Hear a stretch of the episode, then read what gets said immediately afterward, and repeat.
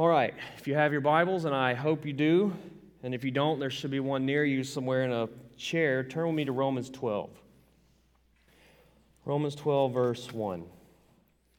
Dear Lord, we love you so very much, and we are so grateful, so thankful that you saved us. We were not deserving in any way, we were not worthy, but such was your love because God, you are a God of love. You are love, perfect love. And in your goodness and your kindness and your great love, you saw fit to save us. And we thank you for that. Lord, how could we ever thank you enough? We can't. But Lord, we've come here today on some level to try to express our desire to honor you, to bless your holy name, to express gratitude to worship you and to learn of you and to know how we might better serve you. And so, Father, receive our praise, receive our worship. Holy Spirit, I ask that as your word goes forth, that you would move in the hearts and the minds of everybody here, that you would exalt Christ, that we would exalt Christ, and that you would minister to each and every need in this room today for your glory and for the good of your church. I thank you for the generous gifts of your people today who have supported as we collectively work to support uh, the, the ministry here and the needs and the mission and uh, the kingdom of God and the advancement of the gospel in this community and beyond.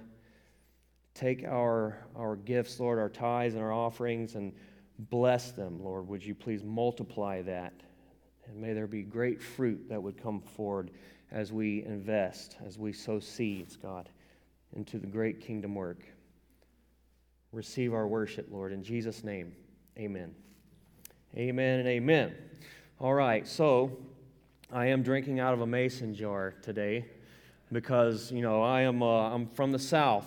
I don't apologize for it. I'm right proud of it, you might say. And I was drinking out of mason jars before any of these hipsters came along and made it the cool thing to do. You understand?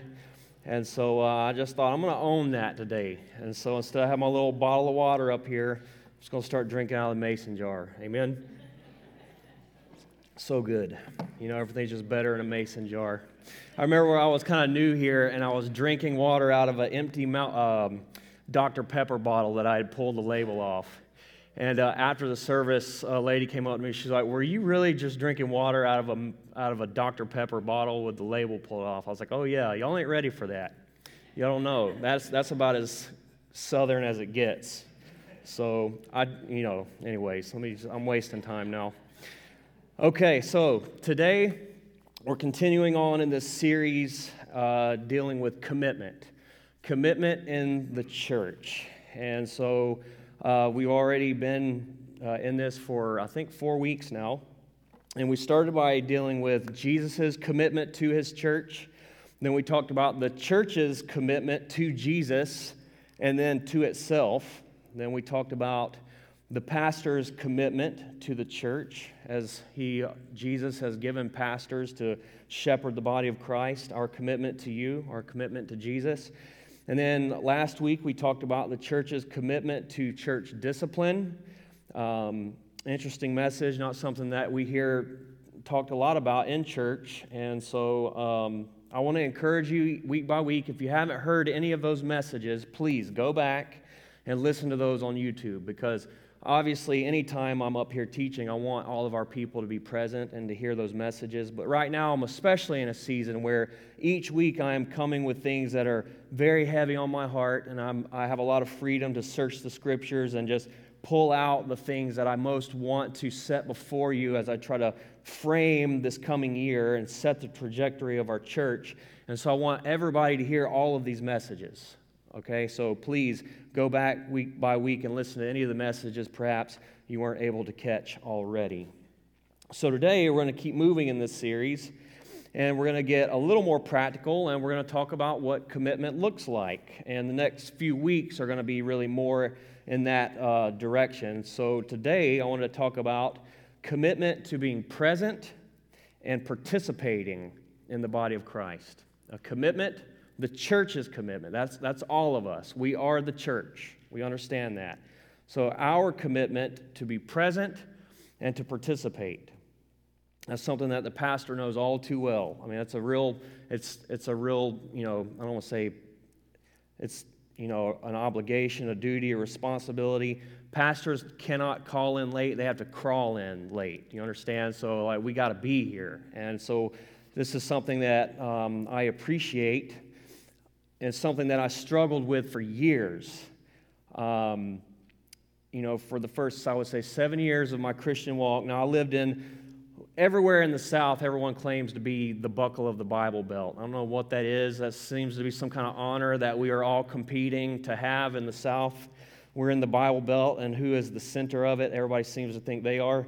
But uh, I just say that to say there are churches everywhere. I mean, on every corner, and um, you could just go from church to church to church and never really have to repeat or, or you know, go to another church twice. And so what you would have is uh, consumer church shopping. That's what I was. I was a consumer church shopper, just looking for the church that had everything that I wanted exactly the way that I wanted it, right? And so obviously no church would measure up, so you just keep bouncing around. Or, uh, and as such, that I would be a constant church hopper. So that's what you do. You hop. You shop and you hop. Shop and hop, right? And uh, at times I was what I'd like, what I call a, a stealth church attendee. I was there, but you never even knew it. Just like a ninja, all right? I came in and I got out, and no one ever had any clue that I was even there because I didn't want to be known or seen or interacted with. And so all of that is just not good. It's not good. And it's, it's something that happens, it's a reality in the body of Christ everywhere. And so um, I'm excited to talk about this because it's uh, something that's very near and dear to my heart the commitment to be present and to participate. And so, as a member of the body of Christ, every member is called to do its part. Every part has a part to play, it has a contribution to make.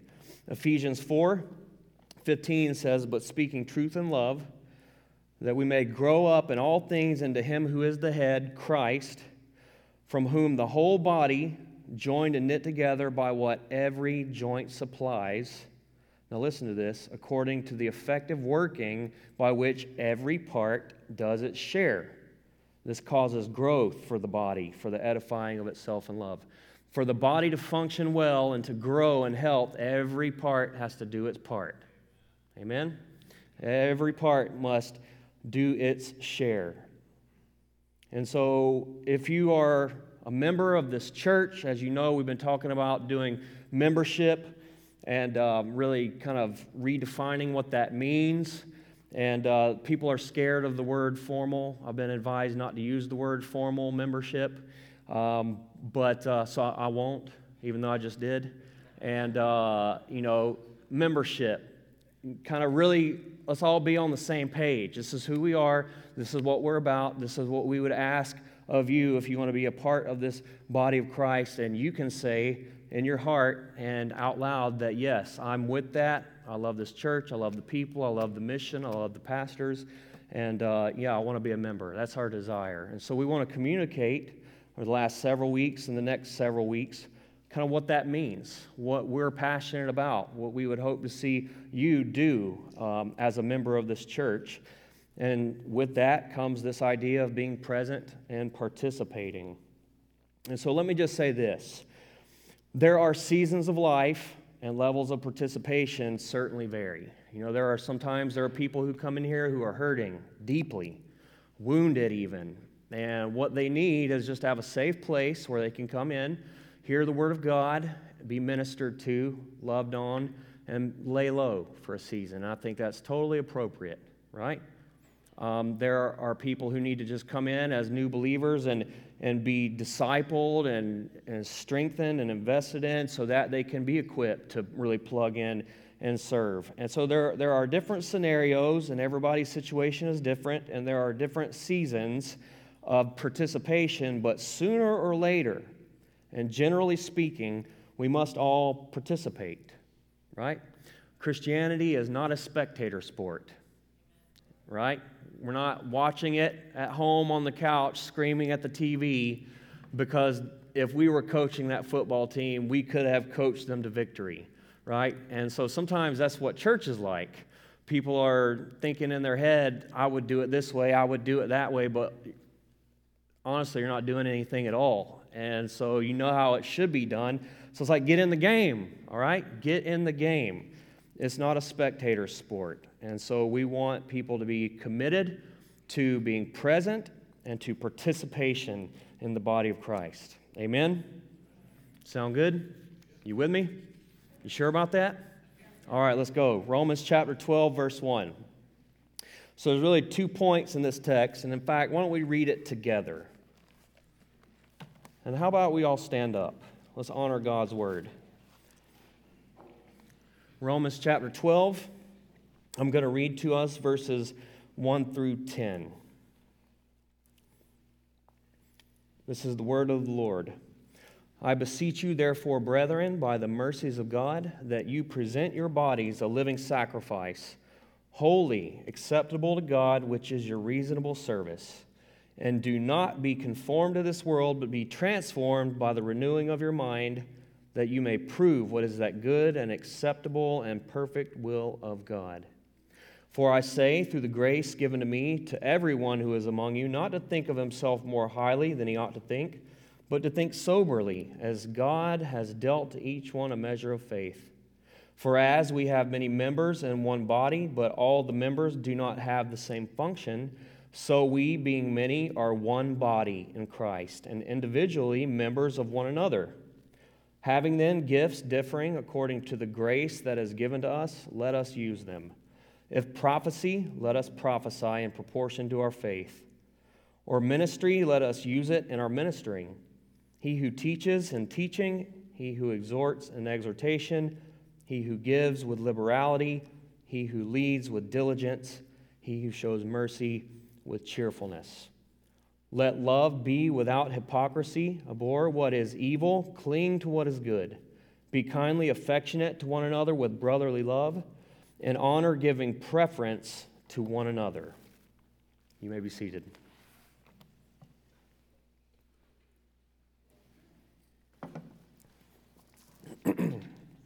All right, so really two main points in this text.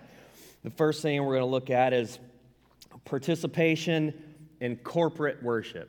Corporate, that is um, the community, the, the body, uh, it's, it's plural, it's not individual, it's us collectively. It's collective worship, participation in a collective sense. Verses 1 and 2. It says, I beseech you, therefore, brethren, by the mercies of God, that you present your bodies a living sacrifice, holy, acceptable to God, which is your reasonable service.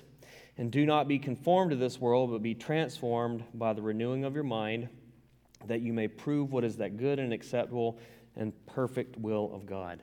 So, the first thing we notice here, Paul says, I beseech. Now, that's not something we typically say, I beseech you, sister.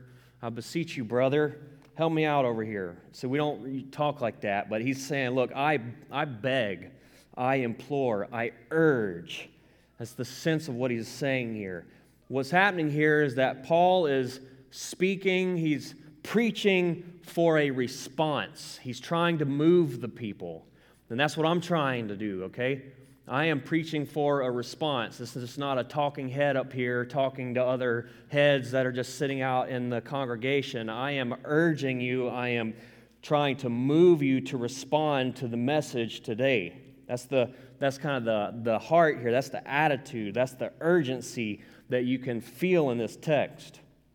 And he says, I am urging you, therefore, by the mercies of God. So there's something that should compel the people to do the things that Paul is asking them to do. He says it's God's mercy, the mercies of God. That is what should move the, the recipients of this letter that Paul was writing and us as well. And he appeals to the mercies of God. Now, what are these mercies?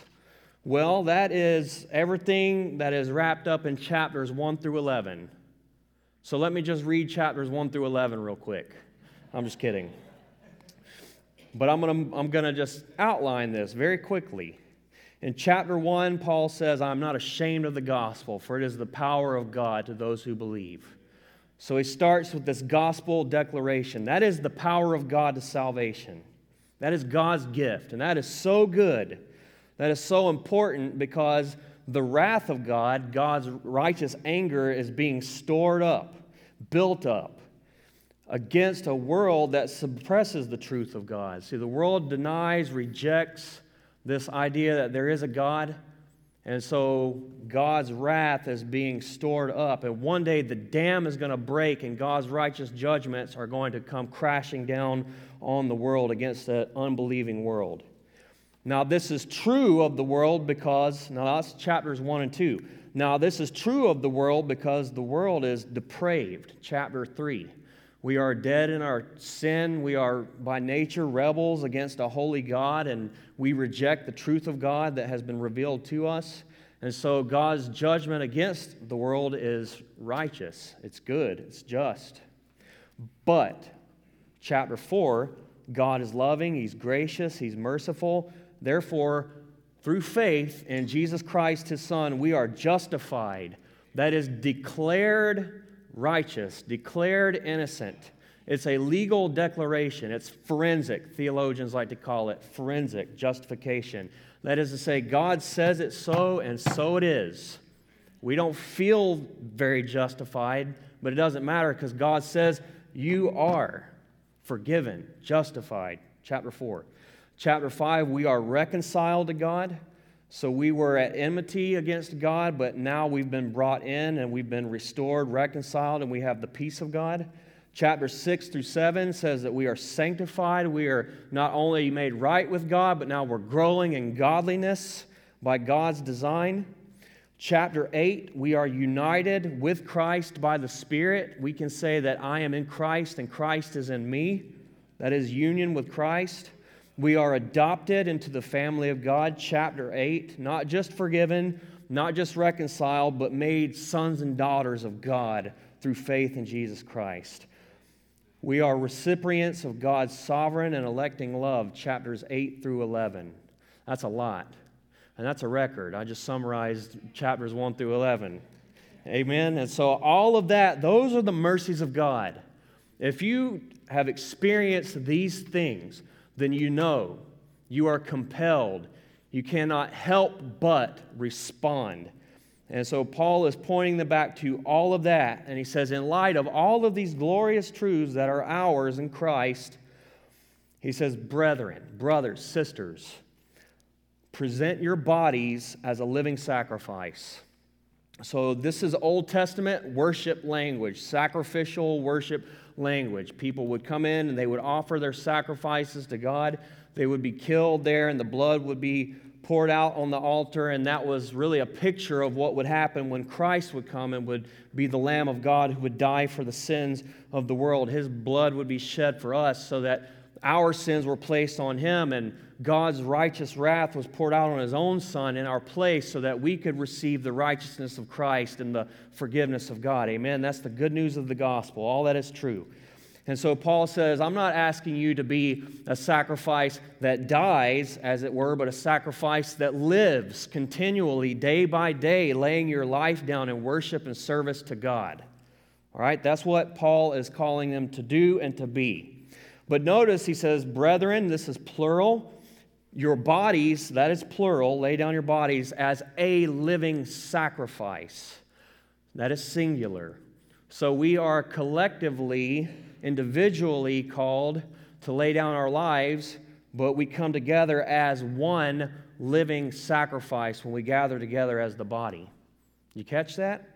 And so Paul is speaking to the body of Christ here. You are to come together corporately, and you are a living sacrifice. So we are to be a church that is holy and pleasing to God, which is reasonable and rational, Paul says. We're to be a church that looks and sounds like Jesus. We're not to be a church that looks and sounds like the world. He says, Do not be conformed to the world. You, you saw that? Now, what's interesting about that word, conformed, it's in the passive. And what that means is it is happening to us, whether we know it or not, whether we like it or not. The world will conform us into its image. That will happen. It is happening. Unless something radical intervenes and changes that dramatically. And that is Jesus Christ. And Paul says, Do not be conformed any longer, but be transformed. Transformed. And that is metamorphosis. That's the word. And it's like when a, when a caterpillar becomes a butterfly. And that's the idea of this word here. We are to be radically changed, no longer conformed to the world, but radically transformed into something brand new, something lovely, something holy, something that is pleasing to the heart of God. And that is to be true of the church collectively as the body of Christ. It's glorious, isn't it? That is Paul's call. And we are to do this by the renewing of our minds through God's truth. That is why we try to, every time we come together, immerse ourselves into the truth of God's Word, because it's not my insight and opinions and suggestions and advice that's going to do that. It's God's Word. That is what has the cleansing power and the renewing power and the transforming power. It is God's Word. Amen? Okay. And so in so doing all of this, Paul says, we will experience God's good and pleasing will. So, this really is the starting point. This is the starting point. Do you know Christ? Have you received his gift of life, eternal life, new life, brand new life? Are you a new creation in Christ Jesus? Have you been transformed? Are you being transformed? Have you experienced all of these mercies that have been laid out for yourself? Have you? Individually. That's the starting point. Look, I'm putting a lot of emphasis on community, on the community aspect of Christianity. But you have to have a personal and legitimate saving relationship with Jesus Christ. Because you can't just come into a church and think because you attend a church with a bunch of Christ believers that that makes you in with Christ. You've got to do business with Jesus. You have to trust Christ. You have to receive his righteousness in your stead. Your sins have to be paid for by his perfect sacrifice. You have to receive the Holy Spirit for yourself. You have to have a brand new regenerated heart. Amen? That's the starting point. Otherwise, you are not a member of the universal church. The, all our brothers and sisters around the world, even those who are in heaven as we speak, and those who will come after us. That is the universal body of Christ. You're not a member of that body if you haven't been born again. And you cannot rightly be a member of any local church if you have not been born again. So you've got to be transformed. You have to receive these mercies of God. But from here, Paul begins to get very practical about what being a living sacrifice looks like within the body of Christ. And so that brings us to kind of our second point participating in corporate worship, in corporate service, excuse me. So we've been talking about participation in corporate worship, but now, for the remainder of this text, verses 3 through 10, we're going to look at participation in corporate service, serving the Lord, showing up, being present, participating, being engaged. Okay? So there's really four things in these next uh, several verses, 3 through 10, that we're going to look at. And uh, I'll do a A, B, C, and D, all right? And so A starts with a proper self perspective proper self perspective, we must realize and recognize that we need the body of Christ. You need to know that. You need to know that you need the body of Christ. Verse 3, he says, For I say, through the grace given to me, to everyone who is among you, not to think of himself more highly than he ought to think, but to think soberly as God has dealt to each one a measure of faith. So, Paul encourages the people to, of the church, everyone who is among you, to have a balanced perspective, not to think too highly of themselves. Right? Now, this is something that happens in the church. This is a trap that people fall into. Sometimes people do think too highly of themselves. And you know what they think? They think they can do the Christian life on their own. Lone Ranger Christians, right? I don't need the church. I don't need, you know, anybody else. It's just me and Jesus and I've got this, right? That's that's the mindset all too often. You know what happens to the banana that leaves the bunch? It gets peeled. It, y'all should just be able to shout that out by this point. I've said that like 20 times. The banana that leaves the bunch gets peeled. All right? Simple as that. We need each other. We have to stick together. I've heard people have that kind of attitude. They just don't need other people, that they're fine by themselves. That's what Satan wants. He wants to pick you off, separate you from the pack, right? Divide and conquer. And so we got to watch out for that. We are not ignorant to the devices of the, the evil one, and that is one of his tactics.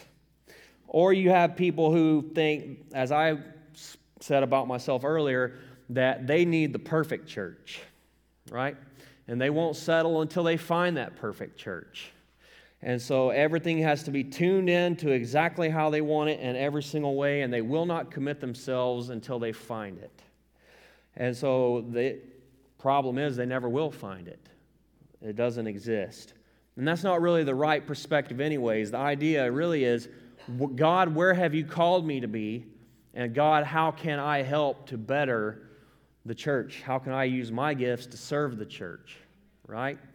And so we got to watch out for that. It's a tendency to think too highly of oneself. Now, I don't know that that is most often the issue. I think that if there's, a, if there's something that people have a certain tendency towards is to think too lowly, to think, uh, think too low of themselves. And uh, maybe they live in a place of constant guilt and shame. And what do they do? They isolate right? They think, oh, I can't go to church because I have this struggle or I'm going through this thing. And they get, start getting paranoid and they start listening to the, to the enemy and they think, oh, they're all just talking about me, right? That's something that happens very often. And so what do people do? They isolate. You know, they fail to realize the value that they bring to the church and that when they're missing, the church hurts as a result of the lack of their presence there. And so we have to have sober thinking here. We need to recognize that we need the body of Christ. We need to recognize that, not think too highly of ourselves, not think too low. We need to recognize that none of us are so good that we don't need anybody, and none of us are so bad that we have to sever ourselves from community. Right? The church is just full of messed up people. I say that over and over. We are all struggling. We are all struggling, but we're struggling together. We're struggling together, and we are here to encourage one another along. We are falling forward, right? Falling forward. We get back up and we keep moving, keep pressing forward. So we need to recognize that we need the body of Christ. The next thing, B, a proper corporate perspective. So there's a proper self perspective. I need the body of Christ, I need the church. But then there's a, a proper kind of collective perspective, and that is recognizing that the body of Christ needs you.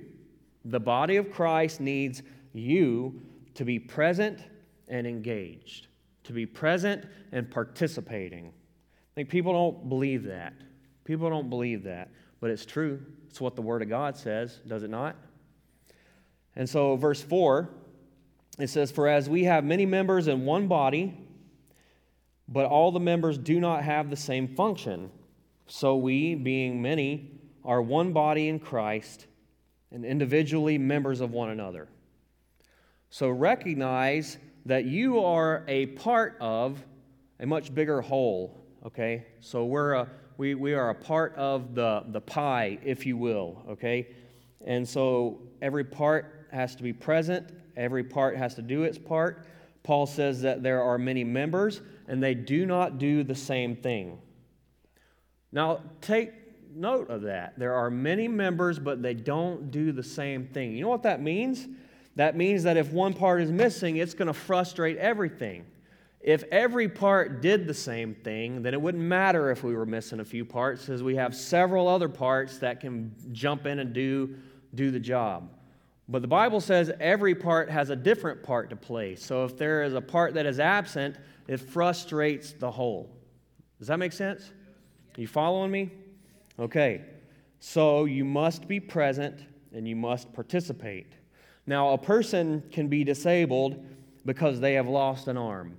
Okay, that's a, that's a severe issue. They have lost an arm, the arm is gone, it is absent from the body. They are severely hindered in what they can do, and the rest of the body has to learn to make up for the absence of that part.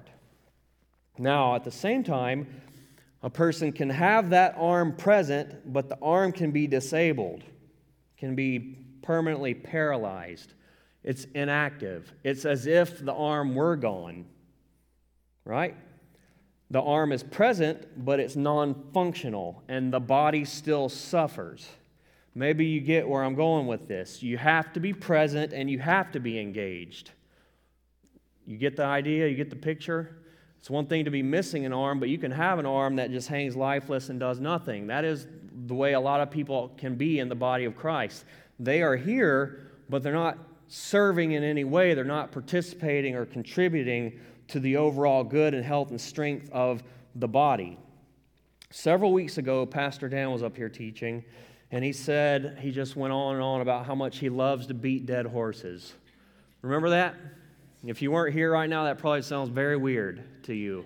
But man, he spent like two minutes describing how he would beat a horse into powder and then put the powder and compress it into a puck and then smash the puck again into a bunch of powder. And so I just love that. That really uh, drew me in well. well. You know what? I'm going to give that brother some love right now. I'm going to beat a dead horse. You must be consistently present. You got to be here. You've got to be here. Now, I'm not trying to be like some legalist that, you know, if you don't show up to church one Sunday, you have sinned. Sin. Sin, sin, sin. You ought to be ashamed, right? No, that's not what this is, okay? What I'm saying is that we have to be committed to consistency. Presence, it's important. And church attendance in Northern California is a strange thing. I still am tripped out by it. You know, where I'm from, it's just kind of baked into the culture, man. People go to church on Sunday, it's what we do.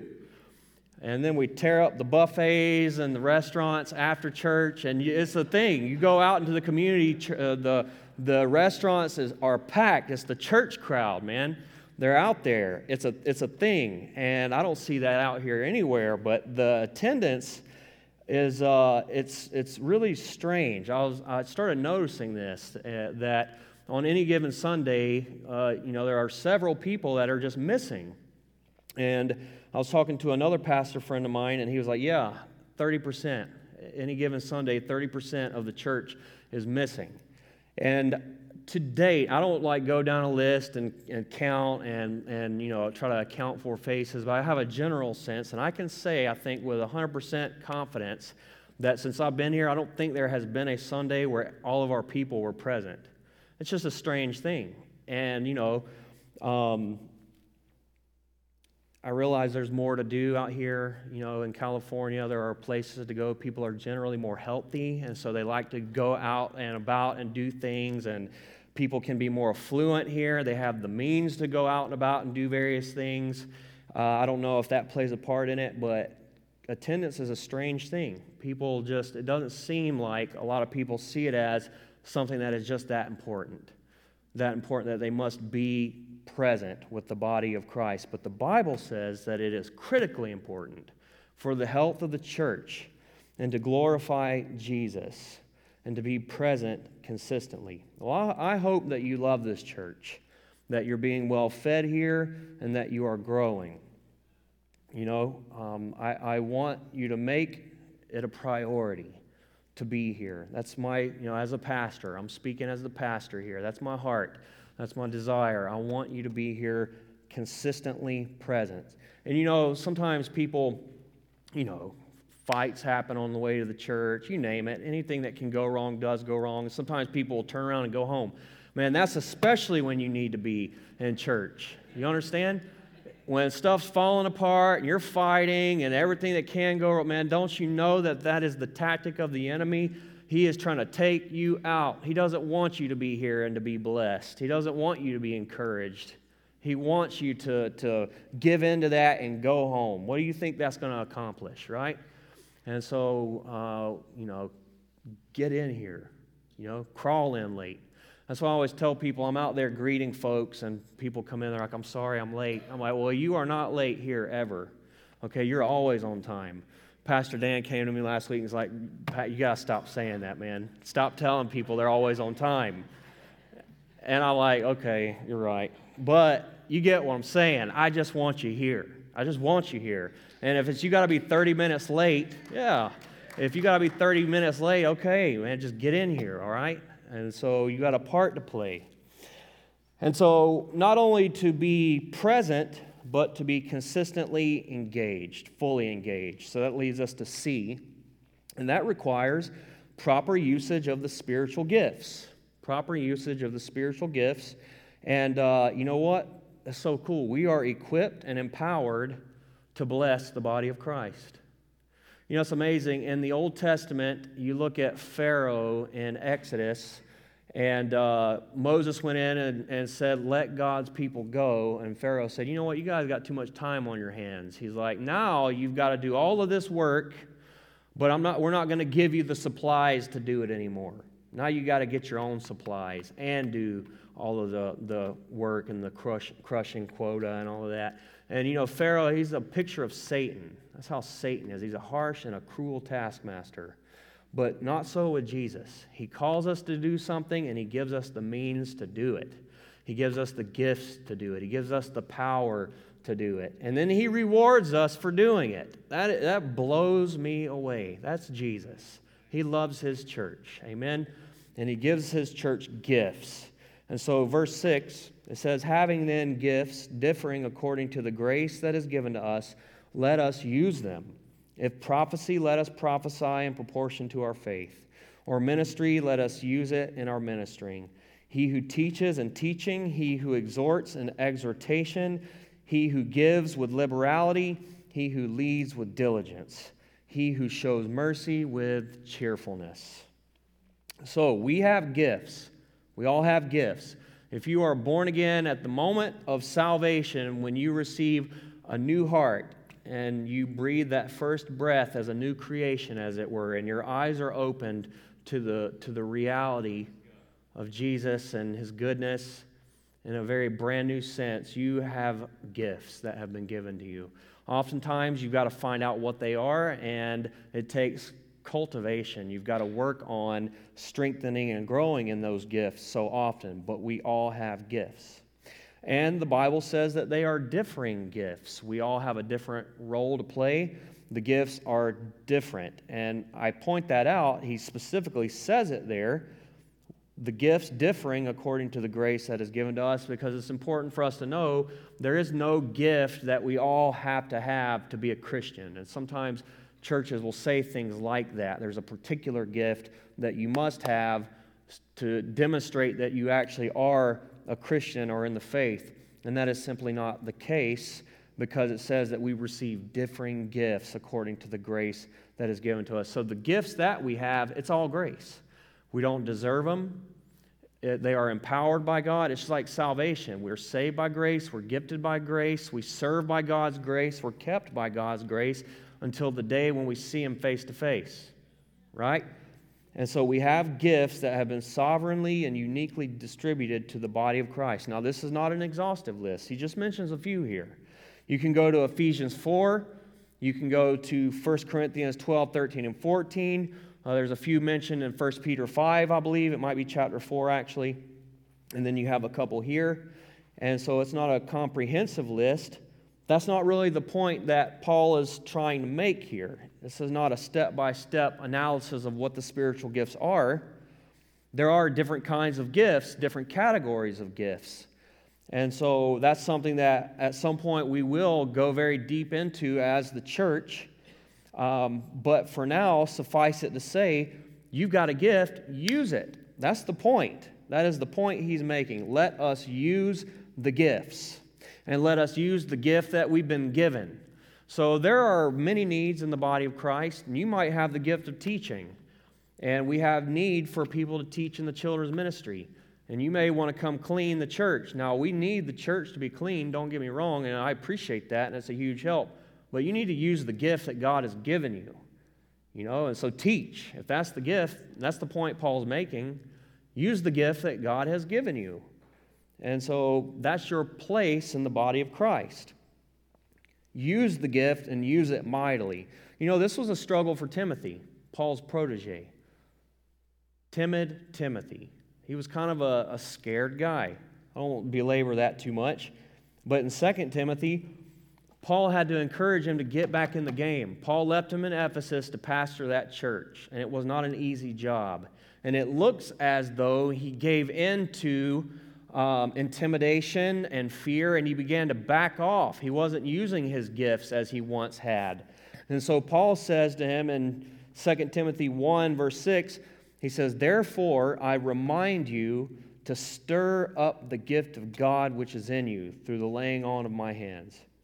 For God has not given us a spirit of fear, but of power and love and of sound mind. Don't be scared, Timothy. God gave you a gift, man. Use it. Man, God has given us a spirit of boldness, of confidence, power, love, of, of a sound mind, sobriety, self control. Use the gift that God has given you. Right? That's Timothy was neglecting his gift. He was, I mean, Timothy was neglecting his gift. That's an amazing thing to think. And Paul had to challenge him stir up the gift. Stir up that gift so that you become proficient with that. You are an expert in your gift. That's what I'm that's that's the goal of the preacher. I am regularly trying to think through how can I improve upon my giftings that God has given me for your sake and for God's glory. And you should be doing the same thing too. What is your gift? I mean, you need to become like special forces with your gift. You got me? And oftentimes we have multiple gifts. So you need to know what that is and become proficient in using it. Don't let fear and insecurity cheat, uh, cheat the body of Christ, because that's really what happens. If you don't use your gift because of insecurity or fear, or maybe not even knowing what it is, maybe not even caring, the body suffers. You know what? Do not believe the lie that you don't have anything to offer. Don't believe that. That's a lie, straight from the pit of hell, because Jesus has given you something to give to the body of Christ and to honor him with. Don't believe the lie that your gift is not as valuable as the next person's gift. That's really, I think that might be more what happens. And preachers can really fall into this too. Start listening to other teachers and, ooh, oh, I wish I preached like that guy. And so that's just a, that's a constant struggle. And so we got to watch out for that. You've got a gift, it's a valuable gift, it's an important gift. Otherwise, Jesus wouldn't have given it to the church if he didn't think it was important. Don't let laziness or sin or unbelief cheat the body of your gifts. Don't let sin take you out. Don't let laziness or apathy, don't let napathy creep in and take you out. Don't do it. Fight that urge. Don't be drawn away. Don't be enticed. I have an application I could make right here, but I'm going to save it for the end of this next section here. So, this is our final little portion here. So, we talked about the gifts a proper self perspective, you need the body of Christ. A proper corporate perspective, the body of Christ needs you. And then using, uh, once we get into the, the body of Christ, uh, using our gifts for the, the health of the body. And now, proper treatment of the saints. How do we, as the body of Christ, care for one another? Now, I could do a standalone message just on this right here. Really, I could on every one of these, but at this point, I want to talk to you about something that's called the one another commands. Have you ever heard of that? You ever heard the phrase one another commands? Well, that's a very important part of the New Testament teaching. It's, it's one word in the Greek, allelon, and it is translated or rendered one another. It's used about 100 times, and about 50 of those times is dealing with Christian interaction, how we are to care for one another. And you can Google it and find a list that's laid out extensively. It's, it's really cool to have that and look through that because we are regularly exhorted to care for one another in a variety of ways. And a couple of those are right here in verses 9 and 10. So I'll talk about that. So, verse 9 It says, Let love be without hypocrisy. Abhor what is evil, hate or detest what is evil, cling to what is good, be kindly affectionate to one another with brotherly love, and honor giving preference to one another. All right, so he says, let love be without hypocrisy. It's an interesting word here. Uh, it's, it's really the, the word two faced. Uh, in, in classical theater, oftentimes people would play multiple roles, and you understand a guy might be play the role of a male and a female, just depending on what mask, and change his voice, and you know just kind of do all of that. Right? He was two-faced, wearing masks, and it didn't really have a negative connotation initially, but throughout time, that word took on the idea of being two-faced, being a hypocrite, in the sense that we understand that word. And so Paul says we cannot be hypocritical when it comes to love. We have to be the real deal.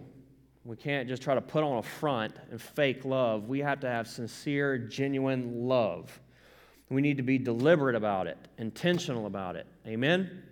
And then he says, Be kindly affectionate to one another in brotherly love. See, that goes beyond surface level kindly affectionate. That takes some building, that takes bonding, that takes connecting, that takes suffering with each other, serving with each other. It goes beyond the superficial surface level. He says, giving preference to one another. That is, being others minded. Not so much what can I get or what did I get out of it. It's what can I give and how can I serve and be a blessing to other people. And it's subtle, but we do this. What do we often say about worship? Worship was so good today. I really liked worship. I really felt so good. I felt God's presence. Or you might hear people say, I didn't really like worship today. That's, I heard a pastor say, that's the dumbest thing I've ever heard come out of someone's mouth. So I didn't say it, he said it. I didn't like worship today. I mean, think about that. What? In the, in the South, we say, do what? My wife used to say to me, I didn't do anything. What do you mean, do what? Say what? Say what? You didn't like worship today? Come again? Because it didn't make you feel some kind of way.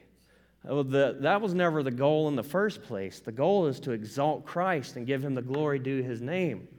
Yeah, but that same mindset trickles into every facet, every other facet. And so we have to be others minded. So, just real quick uh, on this one another thing, Jesus in John 13 34, he says, A new commandment I give you that you love one another. Even as I have loved you, you also love one another. Galatians 6 2, bear one another's burdens and so fulfill the law of Christ. James 5:16 confess your trespasses to one another and pray for one another. 1 Peter 4 9, be hospitable to one another without grumbling. Galatians 5:13, through love serve one another. Hebrews 10:24, let us consider one another in order to stir up love and good works. 1 Peter 4:10, as each one has received a gift, minister it to one another as good stewards of the manifold grace of God. You see that? It's all over the New Testament. The one another's, the one another commands. And I think that last one is so fitting. As each one has received a gift, use it. Minister to who? One another. How? As stewards of the manifold grace of God. It's, it's been entrusted to you. It's not yours, it's God's. And you one day will have to give an account for how faithfully you used the gift that he gave you or didn't use it. Anybody in here know the story of the, the talents? To each man was entrusted a certain measurement, a weight of, uh, of money, and they had to invest it. Right? Well, that, the application is there. You've got a gift. It's not yours. It's been given to you by the Holy Spirit, and you're a steward of it. Are you using it to invest? Is Jesus going to be able to say, well done, good and faithful servant? I gave you five and you turned it into ten? Or is it going to be, well, I buried my talent? I buried it. You know, we do even worse than that, right? We don't say, hey, I buried it. What we actually say is, I actually I took it and spent it on myself. I'm sorry, but I have an IOU right here, right? That's what we do. And so we can't even say we just buried it. And so we got to do better than that. So th- those are the one another commands. Now, here's the application. In order to do any of this, whether it's using your gifts or caring for the saints, you have to be present and you have to participate. You have to be present and you have to be engaged. This is people work. It's people work. That's what ministry is. We tend to think, y'all just hang, hang, hang on. We're almost there, folks. We're almost at the finish line. So reel it in, all right? Here we go. We tend to think of ministry only in terms of usher greeter, hospitality, children's ministry, clean teen, media, security, etc. Right? And those are important, and we need people to fill those roles. It creates issues if there are people who don't fill those roles. We currently need a secretary, and Pastor Dan and I have both figured out that we, we just are not good at that. It's a problem. I used to be the administrative pastor in Tennessee. That is a joke. And my pastor was like, here's the deal I'll remind you to remind me to remind you to remind me, and then maybe we'll get this thing taken care of. And uh, me and Dan are kind of in the same boat. And so, you know, having a, a, secretary, someone who could work, you know, five, ten hours a week, it's, it's volunteer and, uh, you know, in the office to help us because we're, you know, we're drowning in that stuff, right? So every part has to play its part. It's necessary. Those are important, but it's more than that. Body life is more than that. It's people stuff. It's being present and engaged in each other's lives. It's allowing God to use you in other people's lives. One fantastic way to do this is by joining a home fellowship group. We have four or five of them going right now. They're growing. We're, gonna, we're getting ready to be splitting a couple of them after this next cycle, I'm pretty sure. And so, man, if you are not participating in a home fellowship group, you've got to plug in. If you want to get to know folks and be known by folks, there it is. That's the place to do it. And that's what it's all about getting into people's lives and letting them get into yours so that we can experience true community, true fellowship, true partnership, true koinonia. That's what it's all about. It's people stuff. I really wanted to talk more about that, but time does not permit. Now, let me just say this. I realize that for many people, that sounds about as appealing as a root canal you know, we're shy, man. We're insecure. We don't, you know, we get go to someone's house. No, that, uh, that's awkward. You know, have people come to my house? Uh-uh, no, sir. You know, and uh, man, once they see my kids, I'll be disqualified as a pastor. You know, uh, but we, you got to do it. We got to do it. You know, it's it's necessary. We got to fight past the shyness and the insecurity. We got to do our part we have to be consistently in attendance and committed to knowing others and being known by others. That just doesn't happen if we show up late and leave early. If you're a ninja, if you're a stealth church warrior, you know, rolling in halfway during worship and then gone during the closing prayer, right? And so that that you'll never experience what I'm talking about if that's about the extent of your commitment, or if you're only here half the time, or once a month, or once every couple of months you will not experience the fullness of what Christ has called you to. Okay? And so you've got to be committed. You've got to be present. You've got to participate. Now, I know for some people in the room, this didn't even make a dent. I just know that I've been in this long enough by now to know that. And I know that there are many in this room who are already doing exactly what I'm talking about. Praise God. I'm so glad. I'm so glad. As a pastor, it delights my heart. Keep doing what you're doing. Amen. But I know that there are some who know that this was for them, and they want to answer that call, and they want to respond. You're being compelled. The Holy Spirit's moving in your heart right now to commit. And so obey God, glorify God, commit to the body of Christ. Do your part in strengthening the body. And we pastors are here to help and serve you in any way we possibly can to help you enter into the fullness of that. Amen. And so we're moving towards this membership thing we've been talking about in a few weeks. Once we kind of finish this series, we're going to ask you collectively take a card out of the front of the chair and put your name on it and say, I want to be a member, if you want to be a member. We're not going to take it for granted and just assume that people who've been here for 15, 20 years want to be a member. But we want you all to be a member. And some people will get grandfathered in because we know you. We've seen you. We know your gifts. We know your testimony and your faithfulness. Some of you we don't, but we want to know you. We want to know you. We want to hear your testimony. We want to know what your heart and your desire is. Uh, we want, you know, we want to be able to affirm that, uh, yeah, this is a, a, a perfect fit. And, we, and I think we can all agree God is, is calling you here, you know, and, and we want to collectively have that confidence that, man, we are a body of believers, that we are in it together. We are in it to win it. We understand the mission. We understand what is important to this church. We know who the pastors and the elders and the deacons are, and we know our part in the body of Christ, and we want to commit, and we want to make a contribution to the overall well being of the church. And so we're kind of moving towards that week by week. And so um, just be praying about that. Be praying about that because our desire is that everybody with one accord would lean into that and maybe commit in a way that you have never commit committed before. And I can speak by experience. Been there, done that. And so I will never regret having entered fully into the blessedness of the body of Christ. Amen. Go. You know, uh, today we're going to recognize Gabriel Cortez and James Hartman and Jim Haug as deacons in the church. Yeah. We're going to lay hands on these brothers. And so these guys are here to serve you. And um, Russ Hennings, he's out in the children's ministry, and Mark Opus is back in the media room, but they are also deacons. And so, uh, as I said, they're here to serve the body of Christ. So let's pray for these brothers. Father, we thank you for how you are working in Calvary Napa and the body of Christ, how uh, there are always new and fresh opportunities for people to step forward and step up in a variety of ways, to use their gifts, to make an impact, to make a contribution to the body of Christ, to the health of the church. And so I pray that this will be a time of celebration, but excitement and encouragement for the body to see there are opportunities here, and we're always looking for people to step into what God has called them to.